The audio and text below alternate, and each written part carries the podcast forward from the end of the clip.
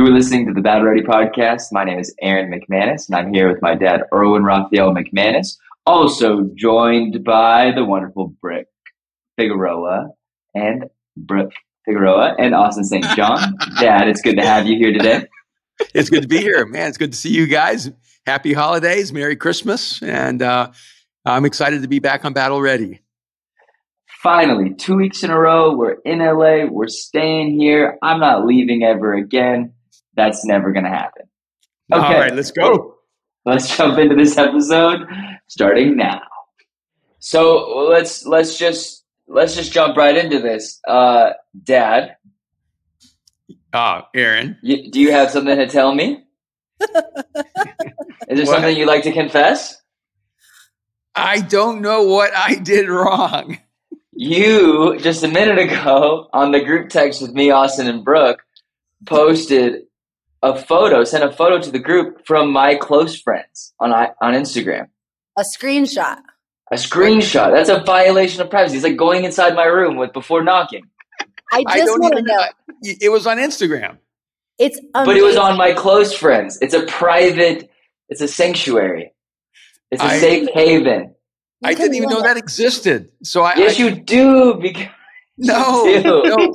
What I saw, what I saw, it said your podcast is in the top one percent most shared globally, and I thought this is awesome. We should celebrate this. The whole world should know this. Why we would you send ce- it to your close friends? Yeah, because Aaron? I didn't want to brag. Because honestly, the only reason I posted it was because someone else had posted it, another friend of mine, that they were in the top five percent of podcasts, and they really they do nothing like for their podcast. Like they're very minimal. Like do it like once a month. I think it's very very like he says it. He's like he said it as a joke. He's like I can't believe we've put like almost no effort into this podcast and we're top five percent.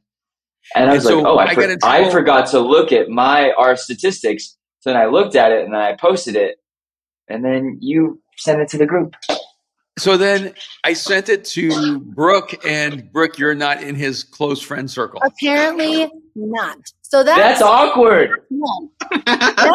Brooke, I'm sorry. And his close friends, and it's doubly awkward because I can't believe you have your dad and your close friends. Close friends are for like the jokes that are like too far to post on your regular Instagram, and it, yeah. you're just seeing all of it.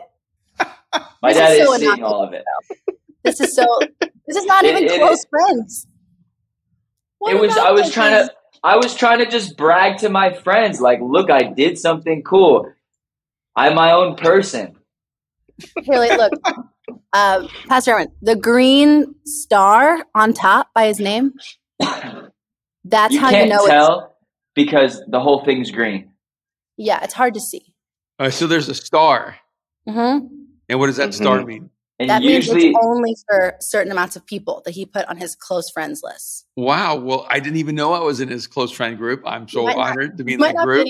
You ain't in it anymore. you ain't in it anymore. You're out. Well, okay. So you got rid of me, but did you add Brooke? No, I'll never see it. I'll never see it. Add Brooke. add Brooke. Austin's on there. I didn't. All right. Think, I'm not on Brooks. I'm not on Brooks' close friends. That might be true. But what I really want to know is, Erwin, who's on your close? I feel so weird calling you Erwin, Pastor Erwin. Who's on your close friends? I, I don't. I don't have a close friends group. Like I've never created one. It'd be you and you Jon Gordon. It's him, Jon Gordon, and, and Paulo Lima. Because my goodness, man, I'm on the group chat with you guys, and I want out. I went out so bad. well, it's funny because I have one little like group chat with like Jon Gordon and Ed Mylett, and I have another one with like Edwin Ariave and Ed and John. And I have another one with Paulo and uh, and John. And so yeah. I have these little clusters of conversations with my friends um, around around the world. and then I'm on the one where all they do is talk sports and talk trash to each other. So I just feel so uncomfortable because I know if I say something, it's like, shut up, Aaron. I am on his close friends, and but I don't know, but like I don't know if they realize I'm there, kind of thing. I only say one thing like every 45 texts. All right. So we had a little rain here in LA, and because of that rain, we're having a little bit of technical difficulties. Austin, are we going to be able to pick all this up, even though it's breaking up a bit? I, everything's been good on my end, so if it's dropping, it might be dropping for you a little bit. But it sounds Dad, sounds good. You think that's you think that's because of the rain? I do. I, I just know in our house, yeah. whenever we have rain, we have Wi-Fi issues, we have television issues. Uh, you know, we live in in, uh, in LA, and uh, a little bit of rain uh, is like apocalyptic here. it, people will never understand this from the Midwest or the South, where like they actually deal with real conditions. But like this, our city just genuinely isn't built for anything except for perfection. Yeah. like the you know there are earthquakes. You know, our city, even our city gets panic attacks. it shakes a little bit. That's really how I describe it. Even our city has anxiety. There's Joe Smith just casually walking behind you in the background right there. We're not going to ignore that. We're not going to ignore that. Um, okay, so with all that said, close friends, that might be the title of this podcast. I'm not entirely sure. What are the things, who are the close friends in your life? And what do you, what do you not show your parents? That's really the question. they need to have close friends like, like, like, uh, tiered. Ultra Max, like tiered, like, like, uh, like clearances, you know? well, close friends, friends, acquaintances. Yeah. Yeah. If I, you share this, I, you will die. I have a good segue if we want to go into a topic. Sure. Because, you know, we're talking about rain in LA, we're talking about different weather conditions, different parts of the country. And I, um, I, I, saw this interesting um, piece of information that originally came from Sweden and, um, or uh, from the Netherlands. and it said that the Netherlands have announced they will seize 3,000 farms in order to meet the 2030 climate goals. And so farmers are being forced to sell their lands um, that they've owned for generations and generations and now will be um, owned by the state. Mm-hmm. And it's interesting because uh, during um, the COVID outbreak and during the beginning of the pandemic, I was one of the people who said this. I, I, uh, I said, what's going to happen across the world is the moment the virus becomes secondary, it's going to immediately become climate change. And we're going to immediately move into this massive global um, realignment around climate change. And when I look historically, whenever governments are taking over property, you end up in totalitarian uh, governments. You end up with extreme socialism or fascism or or um, you know or Nazism or communism or socialism, and it's it's a dangerous thing and so I, I just thought it was an interesting thing. You know, is is it is it morally appropriate to seize 3,000 farms to meet the 2030 climate change goals? Is is that now the overarching morality of we have to save the planet? So whatever we need to do, uh, we need to do that, and it's then um, morally justifiable. And I don't know uh, if either one of you had a thought on that, Aaron or Brooke, especially. You know, um, but I just think that's an interesting thing. Is that is that going to be the new trend that governments are now going to limit our freedoms? They're going to begin to uh, mm-hmm. control our movements and activities um, under the uh, umbrella, or I could say the guise of um, of meeting climate change goals. Mm. They're, mm. Come on, Greta, let's hear you. No, no, no they're considering them like peak polluters is what they're calling them. Um, and the nitrogen minister which is a hilarious title um, said that she said that farmers are going to be offered more than 100% of the value of their farms to quit but they have until the end of the year to either innovate to drastically reduce emissions transition to a new business relocate or voluntarily stop.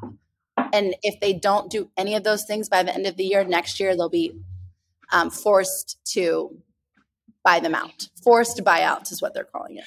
And so, whatever language you use, the government is going to confiscate mm-hmm. their wealth, their property, mm-hmm. um, for their overarching political goals. Yes. Well, yeah, true? tricky to say political goal. Yeah, it's a political goal. Would say why? I, I think I think I think they would say it's an environmental goal. Yeah. What's the difference? Well, it's the, the means in which it is done makes it political. Once you become an authoritarian dictatorship, when you start imposing the laws on the private citizen like this, um, mm-hmm. it, it's it's a political action. It's not an environmental action. I don't know. I don't have nothing. I have nothing. I don't care about this. To the Netherlands. I live in America. I literally don't care. It's not even that I don't. It's not. No, let me. What? Go ahead. You know what I'm going to care is when our yeah. socialist government decides to to let's act like Netherlands. That's what it's going to be. They're going to be used as a model. Okay, right, hold on. Because okay. I, I said this a few years. I'd like to. I'd like to redact. a few years on battle ready. I talked about the the Chinese um, speaker at TED who talked about how China has now the technology for citizens to report each other to the government when they're not meeting the environmental climate change goals. Mm-hmm. And so now they've created a system of of uh, patrolling and policing every single citizen. And at the TED conference, which is supposed to be the epitome of liberalism and freedom, they were advocating this level of a police state in the United States. Now the Netherlands are creating a police state where they're taking farms away. It is odd that Bill Gates is spending so much money buying the farms across the United States. And and I as a nation, historically, you know that it's the mid America, it's the it's the blue collar, it's the farmers that actually keep the United States a, a really a, a free and healthy democracy. And if you don't produce your own food, and if you don't have the capacity to uh, take care of your own people, you're you're now a slave to other nations' productivity. And so, what is the Netherlands going to do if they're going to seize whatever three thousand farms? And are they going to become dependent on China or Russia or someone else to provide their food? Who exactly is going to farm it? If no one can farm it, how are we going to eat? And and if you're going to eliminate farms based on on um, environmental issues. What about the millions and millions and millions of people who are starving to death around the world? Are you completely indifferent to the global poverty that's taking place outside of How just many, environmental issues? Okay, a couple questions. A couple questions. You're very heated about this, and this is a hot take. I appreciate it. I understand it. I receive it. I hear you. Just want you to know. Um, but also, I, I don't care. And this is why, because someone called me grumpy on YouTube, and you know what? I am sometimes. And this is why. the only thing about the Netherlands that I like is that they aren't in America. And that they're not America. Team. No, you love. You I love do not Amsterdam. love their soccer team. Their soccer team embarrassed us at the World Cup. I don't know. I don't want. I don't like anything about them except for the people that I'm sure are wonderful. No, but here's the thing. The reality is that this is a case study for what is going to happen around the world, and that's yeah. that's the primary issue, right? Is that we let these uh, wonderful but smaller countries uh, lead the way in certain aspects, but then it isn't really applic- applicable to what goes on in our country. Maybe and maybe not even close to what's going on in China, right?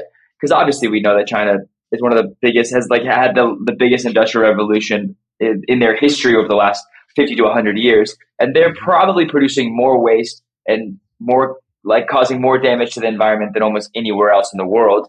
That's that's not a factual statement, but you know, you have that many people. There is no there is no comparison to what's going on in the Netherlands to what's going on in China, right?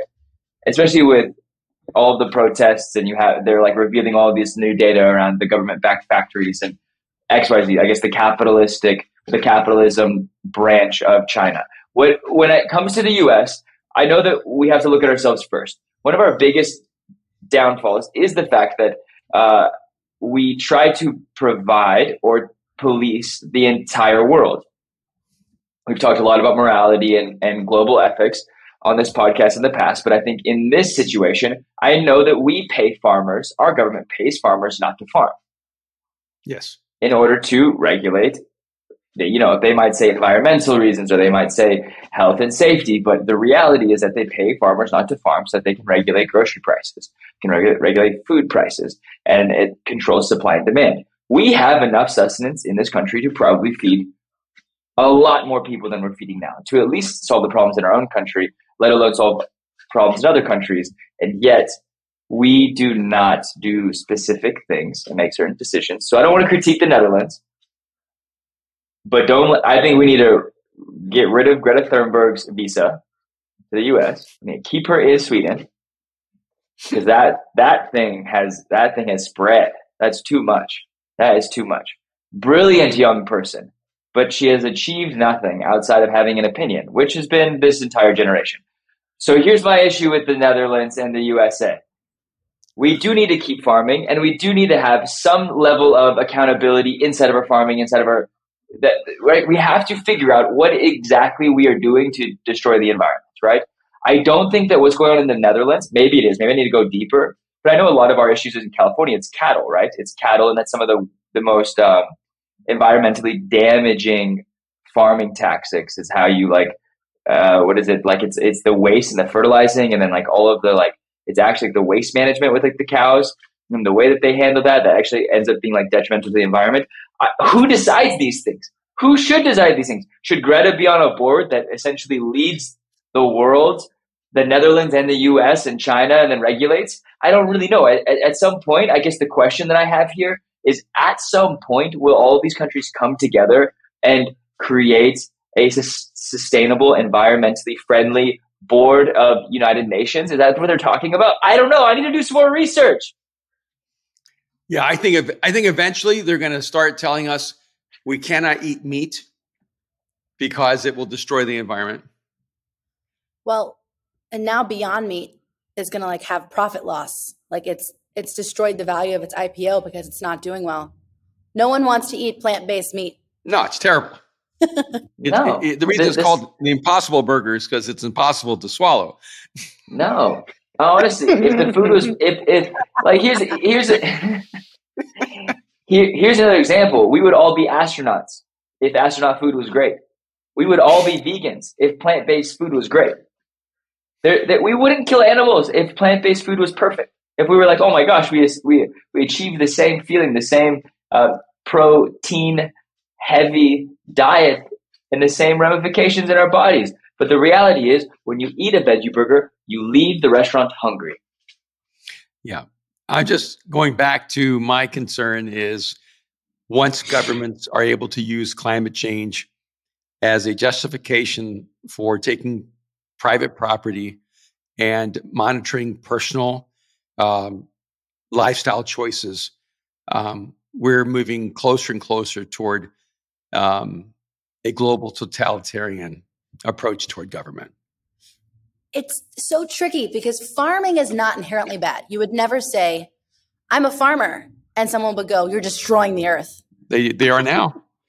But little Greta, little Greta's out there on the farms. A certain kind of farming. It's really like, um, it's not every single kind of farming, I think, right? It's mostly farms where they have a lot of livestock and a lot of things like that. I think like so. Oh, yeah, you mean so. meat? Yes. Mm-hmm. Carnivore farming. Yes. I think it's I think it's I think it's primarily right. cattle farms and like and chicken farms. Yeah. I'm just I'm just I just want to throw up my yellow flag here. We can move on. We don't have to have an opinion on this. I just want to go on record that I think that ah. we're going to look back someday and realize that in the same way that uh, COVID and uh, moved us toward quarantines where people were unquestioning in the loss of their rights and freedoms. Uh, we're, we're moving toward a day where um, climate change is going to become the, um, the governmental asterisk that legitimizes taking away our personal freedoms. And I think we just need to be aware of that. I just want to address something real quick, Brooke. Is that that I don't wave any flag other than the red, white, and blue one that I was born under. And just so that we're establishing this for all of our followers and listeners, that is the American flag. And as much as I do love all the beautiful countries in this world, the Netherlands is not going to tell us and lead us into how we're going to do things in the future in our country. But sadly, the gate that it does open, the door that it does open, the conversation it does open, um, is this idea of control and confusion, right? It does feel like everything that we read, hear, or listen to, well, I guess hearing and listening is the same thing. Um, just messing with you. is that it either tries to confuse us or it tries to uh, control us. And I think that's the danger with this, right? We look at the ramifications of COVID. We are living our free lives now in Los Angeles. but you look at people in Shanghai and they're not living in a free world, right? No. And and and so you look at these different countries, and I do think it is beautiful to clarification because the Netherlands flag is also red, white, and blue. That is not the same. So is the Puerto Rican flag. I was hoping you were going to say that's the flag you were waving. Just for my Brooke, I, I could tell you had something you wanted to say. Say it, Brooke. I do not remember what it was. We started I, talking about I mean, Brooke, doors and do you, do you feel like there's um, any oh. danger of nations or governments using climate change as a way of creating um, maybe overreach for control over people's personal lives? I do. And I will say, if Battle Ready has taught me anything, it's taught me to question everything and to hold no one without suspicion. I think that's one of the most important things I've learned was to question the things that I am told because I have a very high respect for authority. I like when people tell me what to do. I find it clarifying and I find that it eliminates confusion. So it's good to have a back of thought process of, well, should I should I do that? Isn't that funny? You're the young person. I'm the old guy, and I'm the anarchist. I know it's crazy, but I was having like I was having like an emotional breakdown a couple hours ago because I just sat in this this Birkman training for four and a half hours. I can uh, feel that in you. You've been on a roller coaster of emotion. and I was calling my dad. I'm like, I think I'm having an anxiety attack.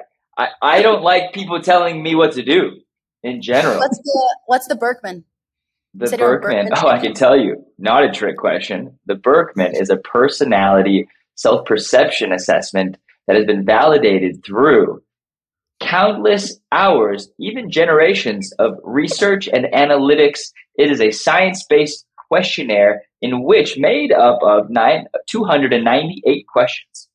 Oh, wow. Why they didn't do 300, I don't know. But honestly, I think John Birkman just get me. It really messes with my OCD, to be fully honest. Um, At least so I've been on what? Number. At least it's an even number. No, 298. That's such an ugly number. I didn't say it was fulfilling, just that it was even. no, it gives me anxiety, to be fully honest. Oh, but I, but he, okay. Go ahead. No, no, go. No, here's my question Is there anything, anything that could happen on planet Earth, an asteroid, a volcano appearing uh, at the top of Canada and spilling over us, is there anything that could happen that would be worth surrendering our freedom to one authoritative body to ensure safety or anything? Is there? Is I, have, there I have an answer. Yeah, if the Lord Jesus Christ comes down from heaven, we all surrender. That's the only reason. Until like, then, Brooke, we will defend our rights. We'll defend our freedoms and all of the constitutional rights. You know which ones like I'm talking about. Independence Day. Will Smith. You know, aliens are coming. Something is coming. I'm the only one who knows. You just have to listen to me. Brooke, what I do love is I love your sweet naivete posture. no, Brooke is being fake right no, now. No, no, that, sweet that Brooke if an is asteroid, only a version of you. If yeah. an asteroid hit the Earth or a volcano began consuming the planet, I love the fact that you think the government would actually care about you. Oh, sad. Even if they said travel north, if only to break the flow of lava before it hits DC, you know? Yeah. With our bodies. I think if there's a cosmic um, crisis, we're pretty much all left to our own capacity to survive. yes. Yeah. so, uh, so we better be good at making decisions. But um, uh, all right, let's move on. Let's move on. That's a good title too. Good at making decisions. Yes. Sir. Yes. I, I, again, it's like Brooke. This is why in life it's so important um, to be grateful for whatever structures are out there that make life better for us. Mm-hmm. You know, I, I mean, I'm grateful we have good roads to drive on. You know, I'm grateful we have clean water to drink, um, and um, a a well functioning government has made those things happen for us. Mm-hmm. So there are definitely things that we need good government to um, uh, to make happen. And uh, and you know, just on a serious note, so I I'm grateful that somehow, as imperf- imperfect as humanity is, as imperfect as any government is, the fact that um, we have made the quality of life better and better uh, is pretty extraordinary.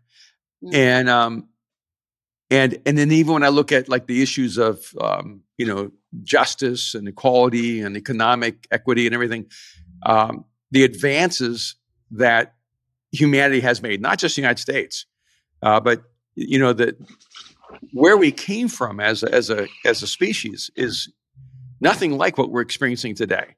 Mm-hmm. And we we have a better world, and we're moving toward a better world. And people are expecting the governments have social responsibility, and that they put the you know the the freedoms and the um, the rights of individuals, uh, you know, uh, above the government's own power. So I, okay, I have a question. I, I, have a question. I have a question. I have a question. Yeah. So it one, we don't know enough about the details to know what kind of farm yeah. practicing that they're that they're conducting.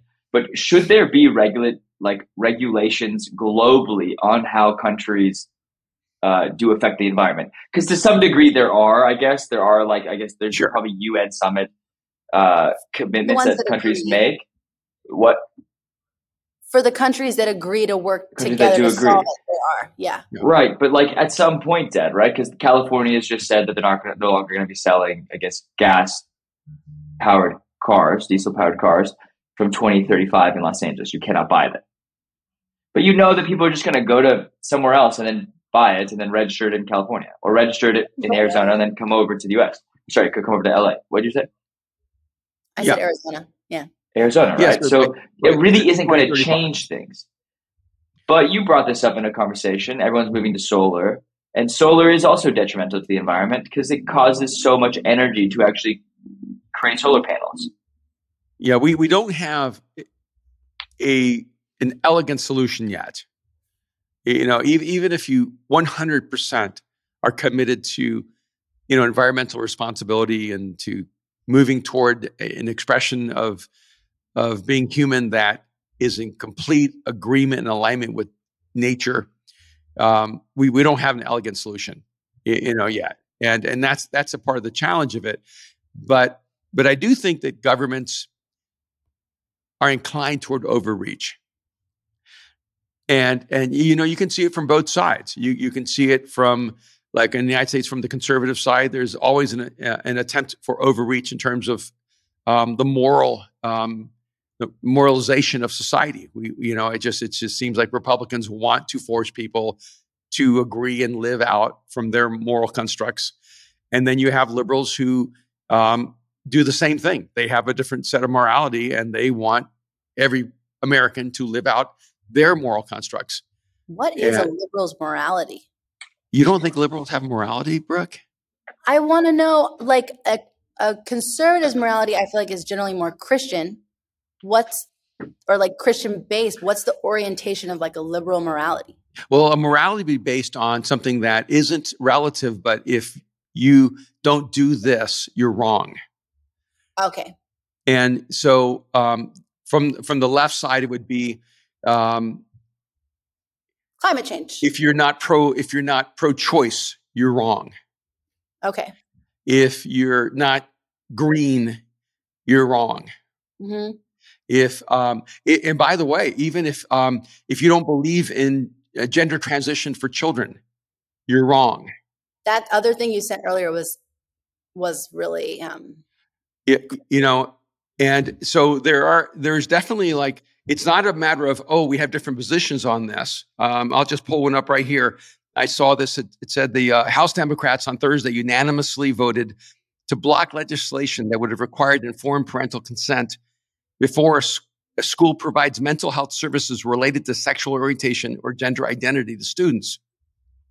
And so the government is actually imposing a, a moral construct saying um, it's immoral for a parent to know if their child is going to go through gender um, or, uh, reorientation. And what I think is fascinating, I saw this this last week, is that some a parent was going to be sent to uh, jail, I guess, um, for allowing their 10 year old child to get a tattoo.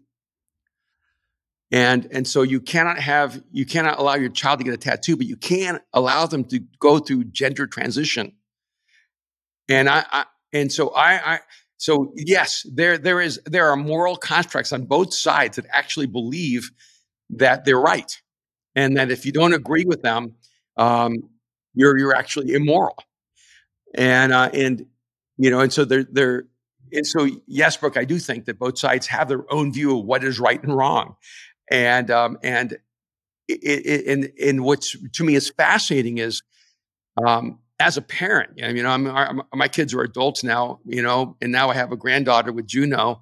Um, the idea that the educational system should have more control, more knowledge, and more personal relationship with my child in dealing with uh, their gender identity uh, is absurd. It again, it's it's another example of government overreach. I begin with farms, but you can take this all the way to children. And who exactly has the right and uh, to decide how far government can reach into our personal lives, into our personal choices, and um, and and so it's no longer a, um, a, a an argument of you need to be open minded toward other people. You need to allow other people to make the choices they want. Now it's if you don't agree with our choices, you're actually immoral. You're actually wrong, and it will, and you may actually be um, doing something that's illegal. I feel like one of the arguments is, well, if you don't want the government to make decisions about your kid, don't send them to public school. But it feels like the entire our entire country was built it like runs on the the the like running of public school. That kids go somewhere for 8 hours a day and parents can hold full-time jobs and that that school is free. So there's no there's no escaping public school for like 99% of parents. That's right. And public schools are supposed to be a reflection of an, uh, an extension of a parent's investment in their child. It's not supposed to be an extension of the government's investment in our child. In communist countries, schools are an extension of the government. In our country, schools are supposed to be an extension of the family system, and the community. It's a dramatically different construct that we've subtly shifted. And now we think that parents don't have a right to be involved in their children's education. And that it's that's actually the government's role. And I'm going, no, my six-year-old child is my responsibility, not the government's responsibility, not the school system's responsibility. And the school system needs to reflect our value systems, not someone else's value systems. So that, that's my position on that.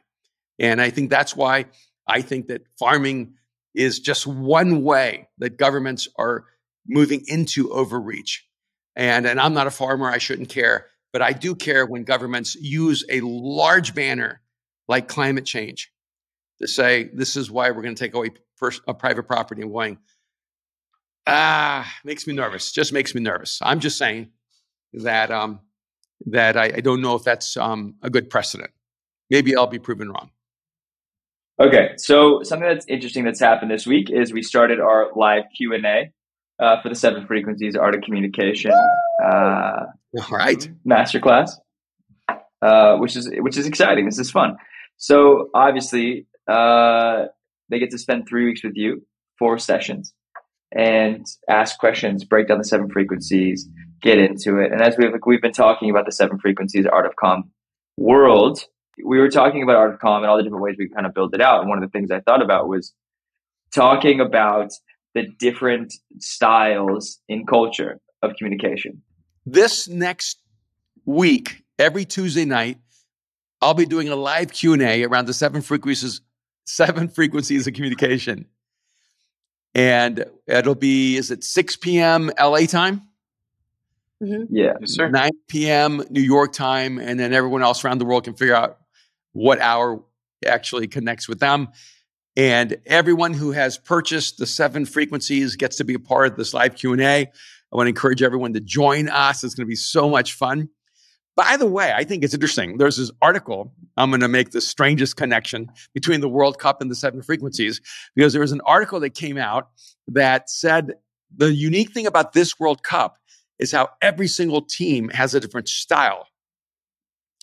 And, and so you even see like a, cultural expression between uh, England and France and Brazil and Spain and the Netherlands. And, and when you're watching these different teams play, you actually see almost a cultural expression of who they are. And it, it's almost as if all these teams play on a different frequency, which is kind of um, uh, fascinating to me. And, but that's interesting that you say that because I feel like they actually all speak the same language when it comes to they, they all speak the same language. They all speak the same language, even when they're speaking different languages inside of their their own, I guess, culture. It the, the same language is football. They all speak football. They all complain about the same things. They all fall in the same penalty boxes. It's interesting watching a guy from Uruguay behave the same way as Serbia would behave.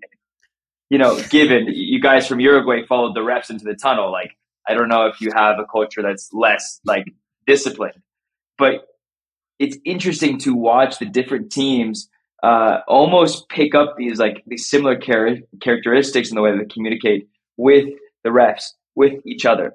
Goalies react the same way when there's a shot on goal. Like they all start cussing out all the defenders on their team. Like their you know team. what they're saying. And it's so interesting because like you look at these guys and you're like, okay, I, I don't know what you're saying. I understand what you're saying. So I, I'd be I'd be curious to for you to kind of break down the nuances within that general language of like whether it's physical or it's behavioral. But that's something super interesting to me, I think. Yeah, uh, when you look at teams like Argentina and um, or Brazil, you you see teams that are much more fluid. There's a, a, more of a dynamic to them. It's it's it's almost like their style is is more Play-Doh. It's not that they're not disciplined. It's that it's more jazz. There's more unexpected. Um, uh, adaptability. And then you watch teams like England play, or even um, like the Netherlands. It's much more stoic. It's it's much more um, controlled. It's much more disciplined, and uh, it feels like Legos to me. And uh, and, and, and so you you, you do kind of see a cultural um, contrast between the different teams, and you know, and so when you look at different teams, even though they have great players on them, eh, uh, you do have a, a cultural difference. But you're right about the way they communicate internally, you know, and, and, and you do see a lot of the similar responses from different players and different people, but you've watched some of them grow. Like Mbappe responds differently. Uh, Messi definitely responds, I think, differently. The, the best players. Than what? Differently than what? Than the normal player. Like I, I think that that ironically, oh, I don't players, think so at all. You don't? I think it's it's over dramatized. The bigger the star is. The the it's, the bigger the star they are, what? The bigger the star, the bigger the language.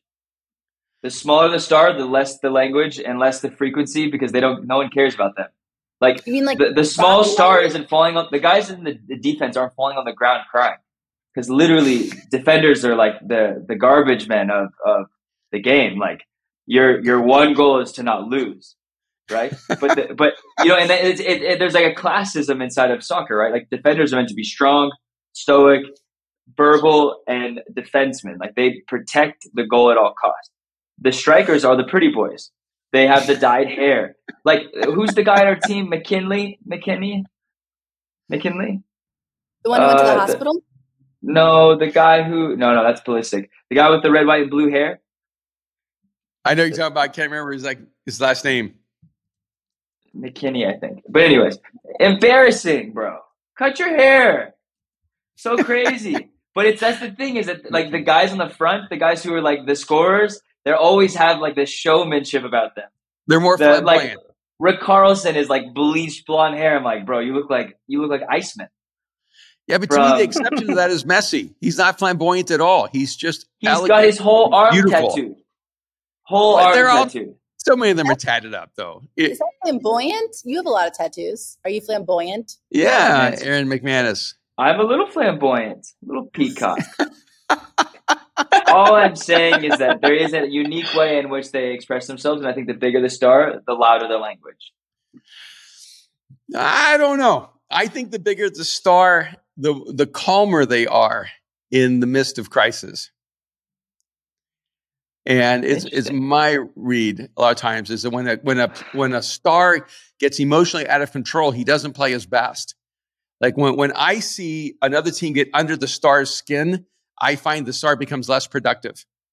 And when I see that star being incredibly calm, um, I find them to elevate to an extraordinary level.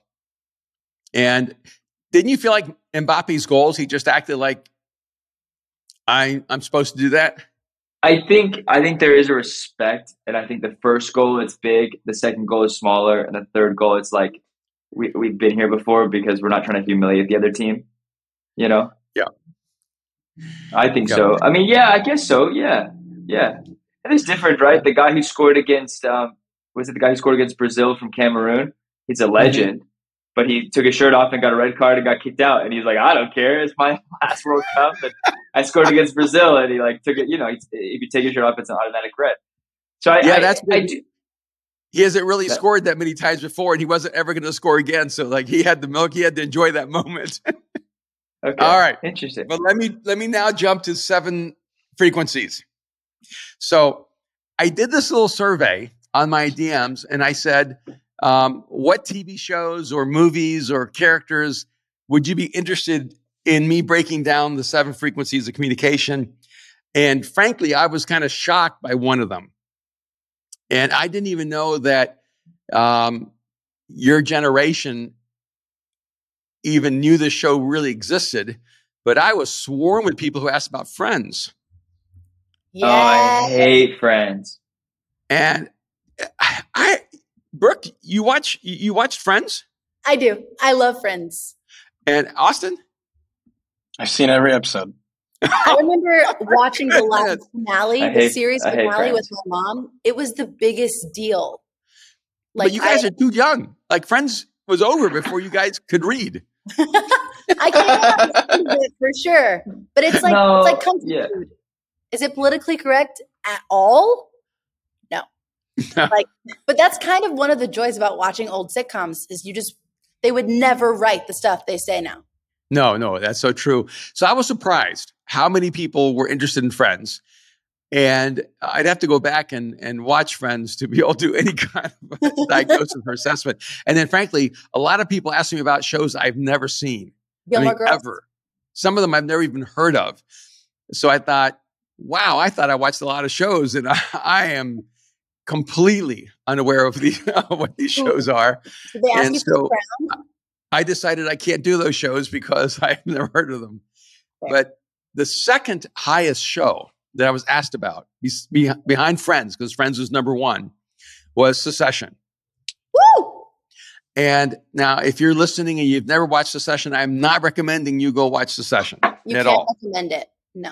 No, because it's it's a pretty uh, you know harsh show, and um, but it's good.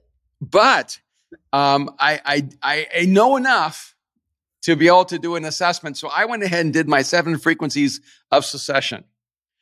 Now, these are not um, these are not uh, scripture. these, these, are not what Catholics call ex cathedra. The, these are not um, inspired and infallible. This is just how I, I, I began to break it down. And um, Austin, you watch Succession, don't you? I've never seen it actually. You've never seen an episode, Brooke? We love Succession. Uh, Austin, are you like a Billions person? Some some people like Billions and they won't watch Succession. Right. Never seen I, Billions. I don't watch a lot I, of TV. I love Billions, and it was hard for me to feel like I cheated on Billions and watched the pilot of Succession. and uh, and I remember calling Aaron and I said, Hey, I think you might want to check out the show called Succession because I can recommend it to him. And Aaron's like, Nah, I'm a billions guy. Do you remember that? At first, you were not interested. I tried to, I, no, I was not interested, but I did try to watch it and it was so brutal. Yeah. I, like it's really slow and really negative, and I wasn't into it. So I, I, yeah. I and and on the other side, I think I was already you know three or four seasons into Billions, and it was yeah. It's definitely not from the outside looking in. It's similar, but when you're once you're inside, you realize that you're you're you're looking at two very different machines. So yeah, the two closest shows I would say are Succession and Yellowstone. Oh, ish. yeah, I, I, think Yellowstone is the um, the right wing version of Succession, which is the left wing version of um, of wealth, you know, per- perspective on wealth. And yellow, because you, you, you have the two iconic fathers. You have three sons. You have one daughter. I mean, there's there's a lot of similarities in um in these two shows. Uh, both them, the, the mom has passed away. I mean, the the framework for the shows are identical. No, the mom hasn't died in Succession. The original mom is gone. He remarried. Oh. Divorce. Oh no, she's still alive. Divorce. Right. Remember, she yeah, Divorce. yeah, yeah. And that Yeah. is the difference between Yellowstone and Succession. In Succession, they're divorced, and Yellowstone, he's a widow. One's a Disney That's the cultural and difference. and, uh, and um, and so for anyone who watches Succession, here, here's here's here's my uh, go at it. All right, so uh, it's the Roy family, and Logan Roy. He's the um, he's Rupert the Murdoch. iconic father uh, who's the founder of this multi-billion-dollar conglomerate, and his frequency is clearly commander. Oh, oh, and before I go any further, I want to like say something because when when people ask me about Succession, I I kind of blanked out. I looked at all the characters and I thought I can't identify a single frequency. and I thought, oh no, like did I just is this that somehow uh, am I missing this whole thing? And how could they not have a single frequency of the seven frequencies? And then I realized every frequency was the negative of the actual frequency Mhm. and they were the shadow, like the dark shadow of that frequency. So you can't identify it at first. You have to actually look at the negative. And then I began researching all the people people were asked me to assess, and I realized almost every single character on television or film that anyone asked me to assess their frequency was a negative frequency. Huh. There wasn't a single positive frequency that people were asking me about. And I thought, what's going to happen to a generation that's being raised up with negative frequencies of communication? They're going to think that's the natural, inherent way their frequency is supposed to be used. Hmm. So even though Logan Roy's frequency is commander, his actualized frequency is the dictator. Hmm. He's a dictator. He doesn't just lead, he doesn't just tell you what to do. He controls you emotionally, psychologically, relationally, Mhm. spiritually, in every way humanly possible, and dominates your soul until you are crushed into submission. Logan Roy is the dictator. And imagine if he could flip that frequency to a positive frequency to lead his family and lead his company and, uh, and use his wealth and power to do positive good in the world and actually be a commander rather than a dictator. And so, Brooke and Aaron, if you're if you're there, uh, you can deny or confirm if you think this is a, a right read on that character. I What do you think think, Brooke? That's right. He's a dictator. He's like he's like a dictator wing wing challenge manipulator. All right, we'll get to wings in a minute. All right. All right. Aaron, you, you you with me? I'm here. All right. So There isn't Logan's- really another option for him. Well, Logan, that's the easiest one. Like he's clearly the dictator, the commander, and then Yeah. we'll we'll add some others. Um, Shiv, the the the the daughter, the sister. Shiv No, no, is no, to go, go. me- You got to go in succession. For You want me to go- you have to go in succession. okay, Kendall. You Kendall. got, yeah, you got to go Kendall. You got to go to the oldest oldest son. son- Actually, no. Oldest son Connor. Connor. He's Oh, actually I forget one. about that bum. Everyone forgets about Connor. I Yes, and that's forgot- why Connor's Dad, near the bottom. I didn't want to. I didn't want to correct you because I was like, "Oh man, he doesn't have three sons. He has two sons, the dumb hus- hu- husband, and then the uh, and then I forgot Connor. Everyone Yes. Connor. Yeah, and the difference Wow. between Succession and Yellowstone is that Connor might as well be dead, Yeah. and the other son in Yellowstone is dead. So- Oh man, so, spoiler alert. sorry about that. That's and pilot. um, uh, well, that's the pilot. I mean, if you can't get past the pilot, you don't deserve to be protected. All right, so I'm going to go the second. I'll go with Kendall. I think Kendall is actually this a seer. I think he's the seer, but the reason you can't see that he's a visionary is that his his frequency is the negative frequency, and he's a perfectionist. And a part of the way you can know that Kendall is a um, is a perfectionist is the psychological breakdown that he has in his life because of his inability to escape his own imperfection. Mm-hmm. And, and so what I see so oftentimes is that people who are actually seers, who are natural visionaries, who are crafted to see the future and create it, they actually self destruct because they're so unforgiving of themselves to not be able to live up to their vision, not be able to live up to their ideals, that they actually uh, allow their perfectionism to crush them and destroy them. And so that's why I think Kendall is actually a perfectionist. He's he actually has the frequency of a seer. And then he, there's this one hilarious scene where he tries to cast vision, and it's so yeah, disturbing that you're wondering what's he talking about. He's a broken seer. Oh, sad. Do You think the seer frequency has the biggest like disposition toward mental breakdown? Um, obviously, everyone has some disposition toward a make mental breakdown, but I do think that seers have a high disposition. Yeah. Toward mental breakdown because they're driven by ideals, mm-hmm. they're driven by a vision for the future, and if their life doesn't reflect that, it destroys them. Yes, and his dad is his ceiling. Yeah. Endlessly killing his vision. Yeah. Yeah. His dad doesn't want him to have a vision. His dad wants him to obey. Mm-hmm. And that becomes destructive. And then you have, I'm going to go to Shiv, who's the sister, who, who, to me is the third most dominating personality. And she is a challenger. But because she's working from a negative frequency, she's a manipulator. Mm and she just she's a puppet master. She knows how to string people along. She knows how to control them. She knows how to work through a situation. She knows how to act nice. She knows how to act mean. She knows how to be invisible. She knows how to be visible. And uh, she's a classic manipulator. But when you listen to her the way she interacts with people she's actually a challenger mm. she's always calling people out and but never calling them up no. because it's a negative frequency. So she calls them out and actually brings them down mm. rather than hmm. calls them up. And I, I think she's also probably the one who has the greatest leadership potential of all the different characters in succession. And but and as a as a challenger, her mistake is when she tried to challenge her father, Logan, mm-hmm. who is a commander, dictator, and she tried to challenge her brother Kendall, and uh, and whenever she does that, because it's such a dysfunctional environment, she realizes she'll be more effective manipulating them than she would be challenging them. Mm-hmm. But she challenges her husband to his detriment, to both yeah. of their detriment, all the time. Yeah, and she challenges him to do things that are actually destructive for his own life. Mm-hmm. By making him feel like dirt, by making him feel like he's not good enough, by making him feel like he hasn't stepped up and risen up to the challenge. Yeah.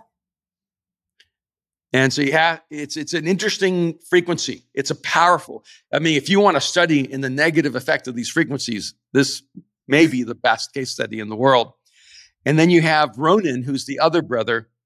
Roman's frequency is that he's a, a motivator, but it's a negative frequency, so he's a performer. Everything yeah. in his life is about learning how to perform, learning how to pretend, learning. He's you never see his real self. No, he never wants he's, to try. What's that? He never wants to try because no. he'll fail. So he performs his way out of actually trying. Yeah, and even he performs at being incompetent. He's not incompetent. He no. performs at being incompetent. He's not stupid, but he performs at being stupid. Mm-hmm. He becomes whatever he thinks he needs to survive. You you never really get a clear picture into Roman's soul. You have small glimpses of moments and and I think a part of it is that I think as a motivator, um, I think motivators are more fragile to negative input. Uh, they they do not do well in negative environments, and so they begin to shatter when they're not affirmed, when they're not loved, when they're not appreciated, when they're not told that they have value. I think Roman's entire life is to just try to be what he thinks everyone else wants him to be, and when he doesn't think he can be that, he becomes the opposite and performs in the opposite direction. Do you think challengers and motivators um, like naturally get along well? Uh, not always, because a motivator may get sick and tired of that challenger always challenging them. Well, I was trying to think in the show, Roman has an extremely dysfunctional relationship with uh, a cougar named Gerri, who's an mm-hmm. executive mm-hmm. in the company. Right. I was like, which one of these would Gerri be? And why I, does it twist them when they're together? I left Gerri untouched right now. I thought about her, but I'm just going with seven. and so you'll have to you'll have to send me your thoughts on Gerri. And then I have Connor, which is like the more obscure character, right? And I actually think that Connor is a healer. I think his frequency is the healing frequency. And I have a really good argument for it. It's why he wants to marry a prostitute. Oh my gosh. and uh, because he wants to, he wants to fix somebody. And uh, because he's so broken, he has to find someone more broken than him hmm. to heal. And that I think his negative frequency is he's the guru. And and the irony of it all is that he wants to be president of the United States, even though he has no qualifications. Yeah. And uh, and he doesn't actually have a contribution he wants to make, except that he wants to be loved and followed. Mm-hmm.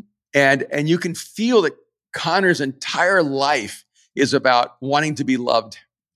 Mm. And um, and you know, never having his father's affection and love.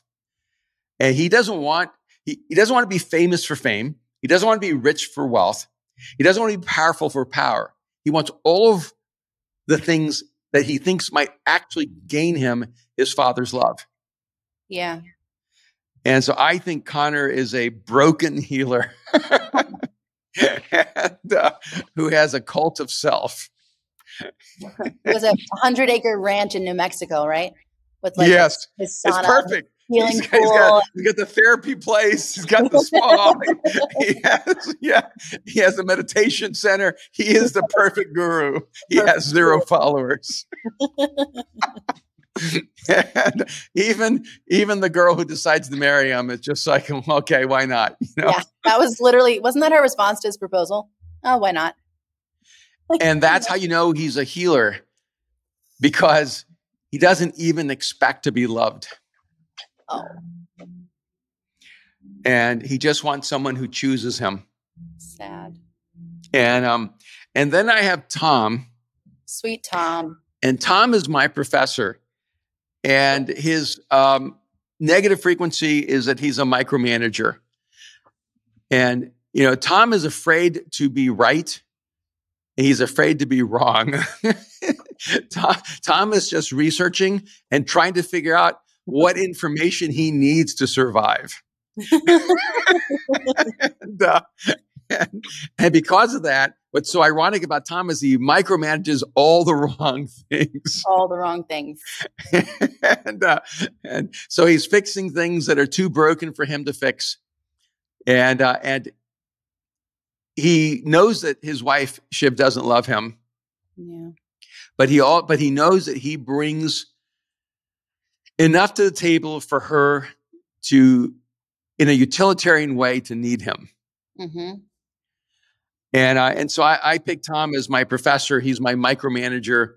He's my guy who lacks a big picture, and um, and he doesn't really know what he wants out of his life. He he's just trying to get enough information to survive. and, and any thoughts on my guys so far? No, I think you're. I mean, you are the creator of the of the test.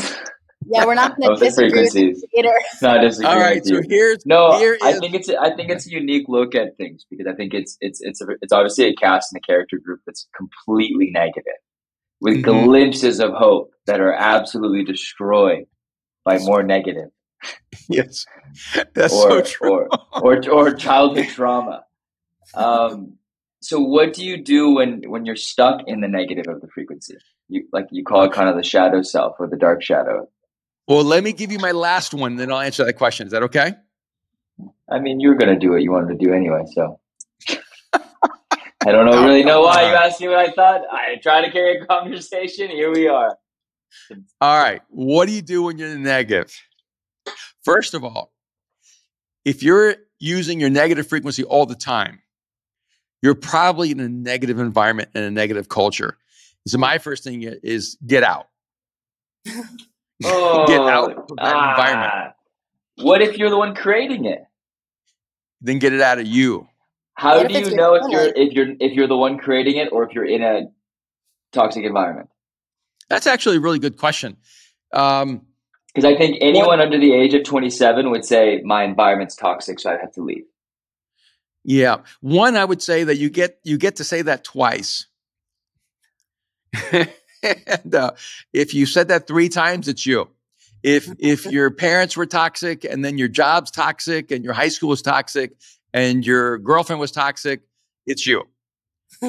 so if everything around you turns toxic, you're what's actually making the water toxic.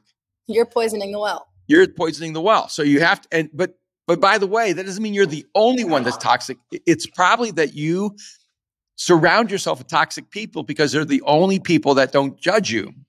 They're the only ones that don't hold you to a higher standard. And so if you're going to be toxic, you have to be around toxic people. Otherwise, people are going to call you out.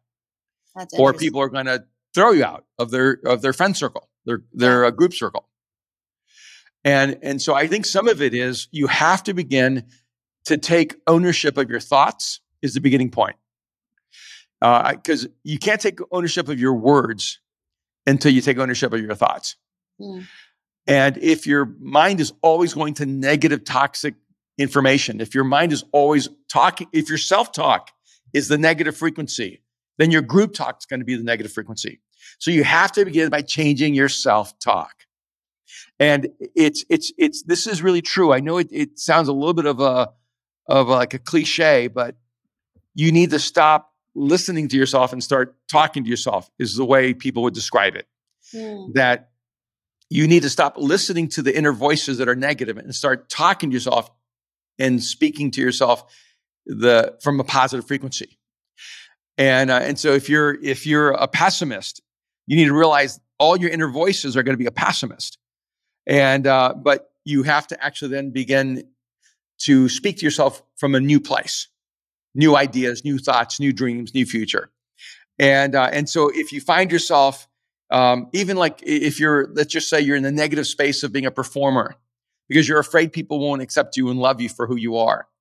You, you have to begin to reverse that internal self-talk. Stop performing to yourself and, and, and start telling yourself the truth about what you're feeling in life, what you want to accomplish in life, and what you want to get done. And one of the things that I found that really makes a difference is making promises to yourself of things you're going to do that will bring behavioral change to who you are, and then keeping those promises to yourself. Because it, it is an amazing thing that when you make a promise to yourself and you keep a promise to yourself, it actually makes you stronger. Hmm. And and you and you really don't keep promises to other people if you don't keep the promises to yourself. Hmm. What's an example? And, uh, and so I, I think that's a good starting point. Um, all right, so Aaron, I answered your question, so I'm going to go to number seven because number seven is my albatross. Number seven you is my one of my questions. Okay, that's fine. All right. Well, my number seven is Greg who's also a main character. And um, and I think this is like my secret weapon. I think Greg is a maven. and and I know that's crazy. I think I think Greg is going to be the surprise character that actually has some super inventive, creative, futuristic, mind-blowing idea that in some season is going to shape the game. Because Greg's negative frequency is that he's a pessimist. Greg thinks something bad's going to happen to him every day. something bad does happen to Greg like every day. he's like a magnet for bad things. He thinks bad things are going to happen. Bad things happen. It reaffirms his worldview. And by the way, if you think bad things are going to happen to you, bad things are going to happen to you. you will be a, a magnet to to like negative consequences in your life. And and you know and so I, I, look back and i think okay i used to be very depressed when i was a kid. I really struggled with negative thoughts. I, I struggled with um, with terminal thoughts and really destructive thoughts. And um, and i didn't begin to change externally until i began to take control over my inner world. And i started creating disciplines of saying or telling myself positive things and forcing myself toward positive perspectives. I, I, began reorienting what I looked at and looked for in life. I looked for beautiful things. I looked for inspiring things. I looked for human behavior that was encouraging, inspiring. I looked for the heroic in people. I looked for beauty in nature. I looked for surprise and wonder all around me. And that orientation began to change me. It, it really did. And, and so, Aaron, if I, think I'm trying to answer you, both your questions, that uh, what you do when you find that you're the toxic person is you have to own it. And maybe you have to have someone in your life that's a friend that is in that um, inner friend group on Instagram. Close friends. uh, going back to the beginning here, and uh, um, and say, hey, look, I've come to a realization that I've become a toxic person and that I have taken on behavior patterns that are toxic. And I want to thank you for being my friend in spite of that. And uh, because there are people, in a sense, that are like from what Stephen King would describe, they're, they're sin eaters. You, you know, there are people who just absorb the toxicity of other people and in a very gracious, loving way give grace in spite of it. And, uh, and if you have someone like that in your life or a couple people in your life, you, you got to go to them and go, hey, I want to become a, a, different human being. I want to become a better human being. I do not accept who I am as the status quo of who I'm going to become. I think this is the most challenging thing. A lot of times people. No, no, no. Okay, that's the mindset. Yeah. But what exactly do they do? Get around positive people. Okay, so so that's what you feel like if you're if the environment's bad and you realize I'm a product of my environment now, I've got to get myself into a new environment. I need to get around some positive, healthy people. I need to get around some people who are accomplishing the kinds of things I want to accomplish. So basically, go, what kind of person do I want to become? And then find those kinds of people and get around them as much as you can. That's that's like one practical thing you can do. And let the gravitational pull of those people's lives pull you up. And then I think another practical thing you can do is read books that change your way of thinking. Hmm. And I, I, cannot tell you how many books I read between 20 and 40 that radically altered my mental constructs, my mental frameworks. I just read everything I could find that helped me think at a higher level, helped me think at a healthier level. And whenever I found those books, I just devoured them and begin applying those principles in my life as fast as possible. And so that's another thing you can do. I think another thing you can do is to take time every day to realign yourself. Uh, whether you know whether it's 15 minutes or an hour, whatever you need, and you know that's why actually reading the Bible and realigning your heart to the Scriptures is really helpful, and and praying is really helpful because if you don't consciously align yourself, you're going to go to your worst behavior. So, you, so you have to realize it takes choice to move toward my best self. Hmm. It takes the absence, in a sense, of choice to move toward my worst self. And so every day I've got to make choices that align my life so that the best expression of myself is what I live out that day. And then I think the next thing you have to do is stop expecting yourself to change overnight mm. is that um, if you get one good day, you celebrate that one good day. And then you go for two. And, you know, when you have two, you celebrate two good days. And if you have a bad day the third day, you don't go, oh, I can't change. Instead of saying, oh, I went back to who I really am, you go, no, I had a bad day, or I had a bad hour, I had a bad moment, and now I'm going to go back to being the best version of myself.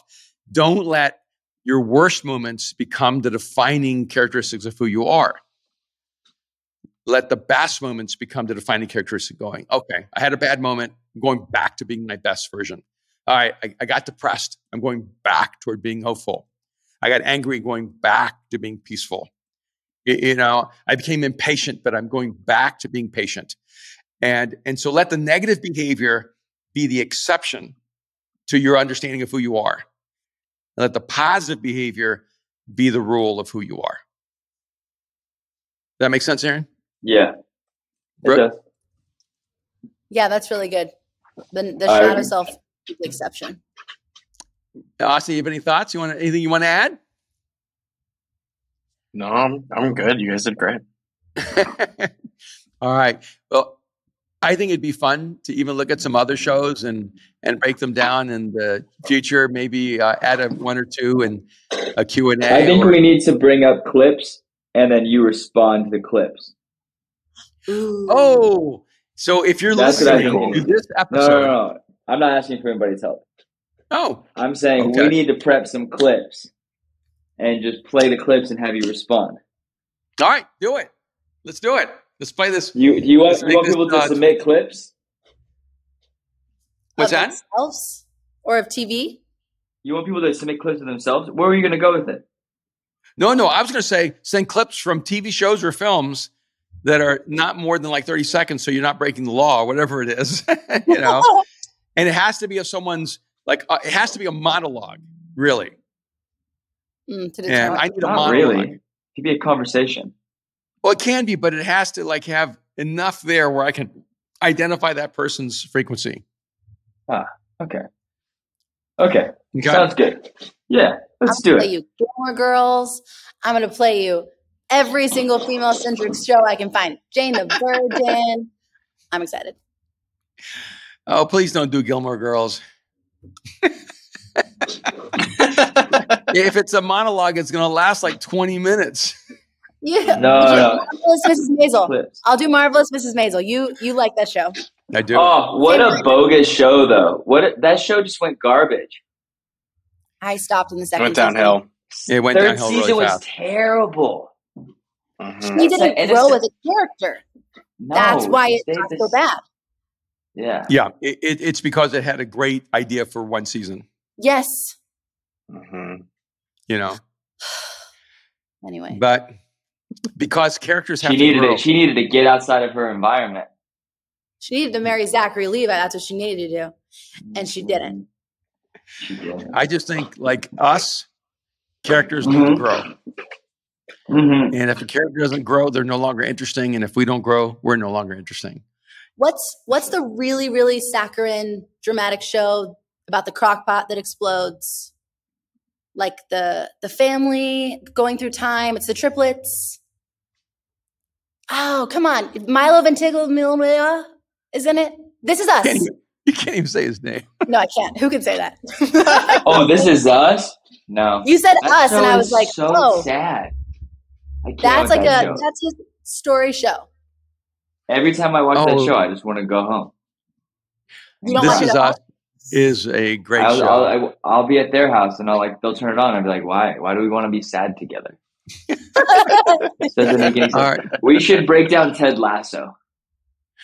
Motivator, Oh. motivator, That'd be a good motivator, one. No, no, not no. Roy, I want to know Roy's. Is that the guy's name?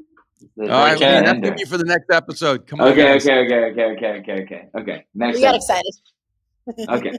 Guys, thank you so much for checking out the Bad Ready podcast. We're so grateful to have you. Um, thank you to all of the Patreon members. Thank you to everyone who writes and rates reviews. Uh, rates us on Apple Music, Podcast, Spotify, and gives us a thumbs up and subscribes to us on YouTube. Thank you guys so much. If you haven't, do it. Uh, if you didn't hear the beginning of the episode and only tuned into the end, because why would you do that? Uh, we're in the top one percent of podcasts in the world. Uh, that's because that's because of you guys. Is it shared? The top 1% of shared podcasts. People send it to their friends. More Wow. than 99%. More than ninety nine percent of Oh, other wow. podcasts. That's amazing. Thank you guys so much for sharing the podcast. Mhm. Yeah, that's amazing. That's so good. So go and do it again because let's get let's get into the the, the 0.5 percent. Let's you know let's have the even better 2023. Um, and really genuinely, everyone who listens to the podcast, we love you. We're so grateful for you, and we are out of here. All right. Take care. God bless.